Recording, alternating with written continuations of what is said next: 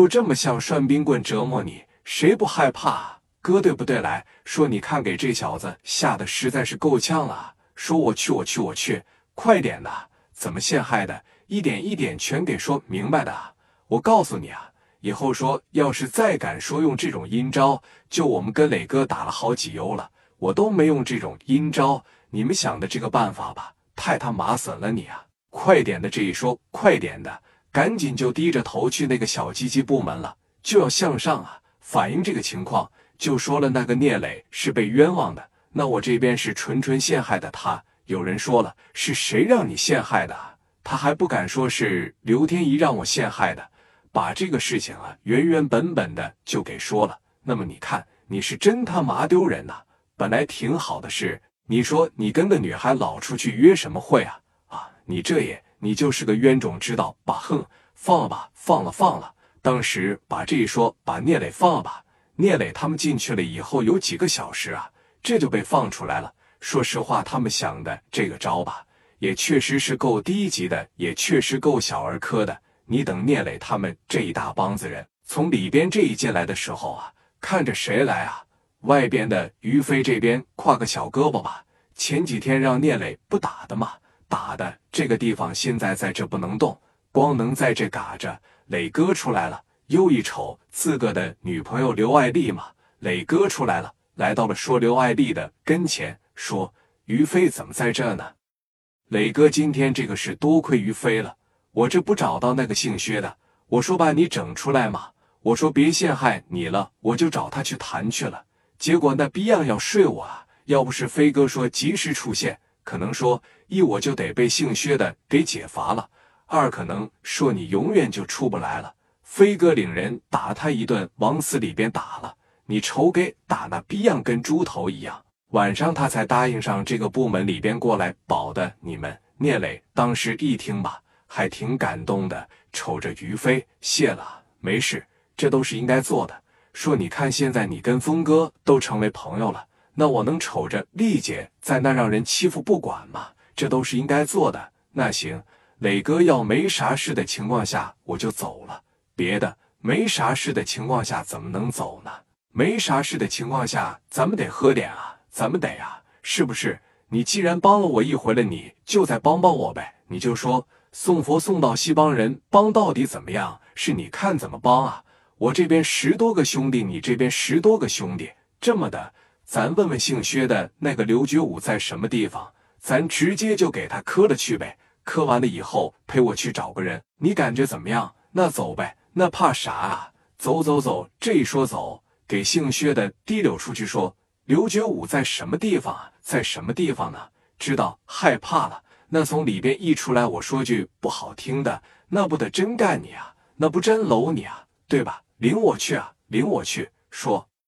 你看领你去了以后会发生怎样的后果？你先别问啊，我也不告诉你，等你见了你就知道了啊。走，哐哐！当时说，你看这个薛之俊呢，领着聂磊，领着于飞他们这伙人就去找刘觉武去了。刘觉武他是在一个小型的写字楼里面办公，现在呢还不是说特别特别的晚，半夜一点多钟，在这个办公室里边啊，正跟他的这个。 女孩女朋友正在打情骂俏呢，这边直接就来楼底下了，梆梆梆！这一敲门，说这个进来，这一进来啊，薛之俊说这个刘哥，我一说刘哥，我进去的可不是薛之俊、聂磊、于飞他麻将不一块的，他麻将近三十个人，咔吧，这就进屋了。一进屋啊，砍刀啥的就全掏出来了。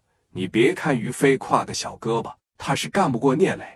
但你要让于飞去收拾这种人，那不一个来一个来的吗？还没等刘觉武这边开口说话呢，聂磊就说了：“兄弟，你帮我第二回呗，行吗？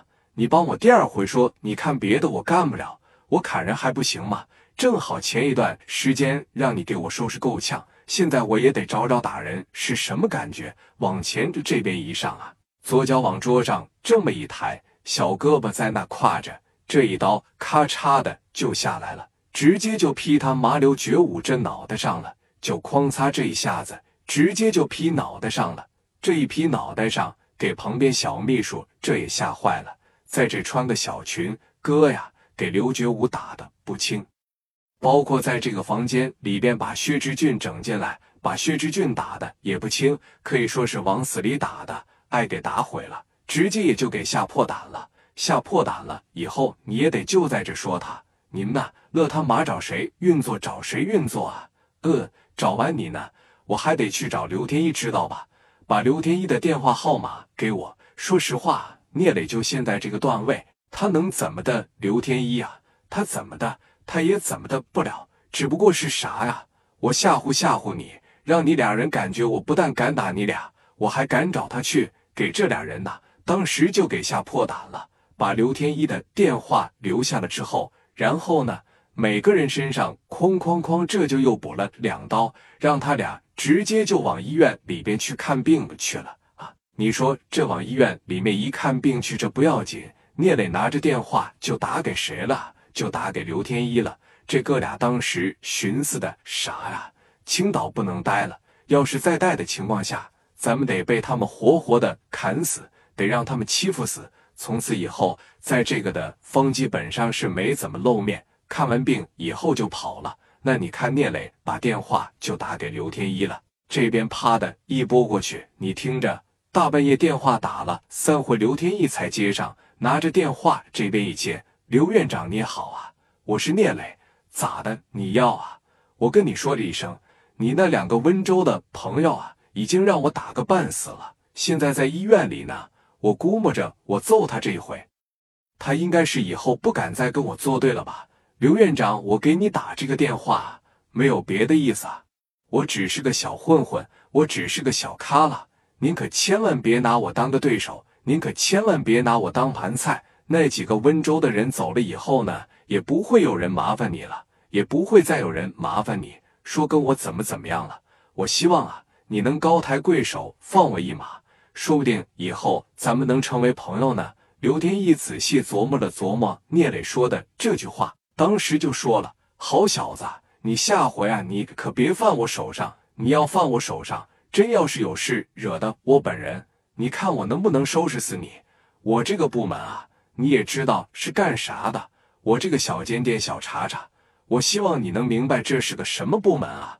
我呢，多了不跟你说，好自为之啊。行，电话啪的一撂，你看打跑了这一伙温州的商人。然后呢，刘天一这边也没有说继续找聂磊的麻烦，毕竟已经没人找刘天一了。那么这个事啊，就先暂时性的搁在这了。说你看给陈放说了一句，说你看刘天一没说找我麻烦，给王国志也说了一声，说你看王国志也没寻思找我麻烦。那你看聂磊继续回来了以后呢，说做着这个皮鞋供应的生意，也继续在这照着场子。但是你看说后续的故事要比今天的故事精彩一百倍。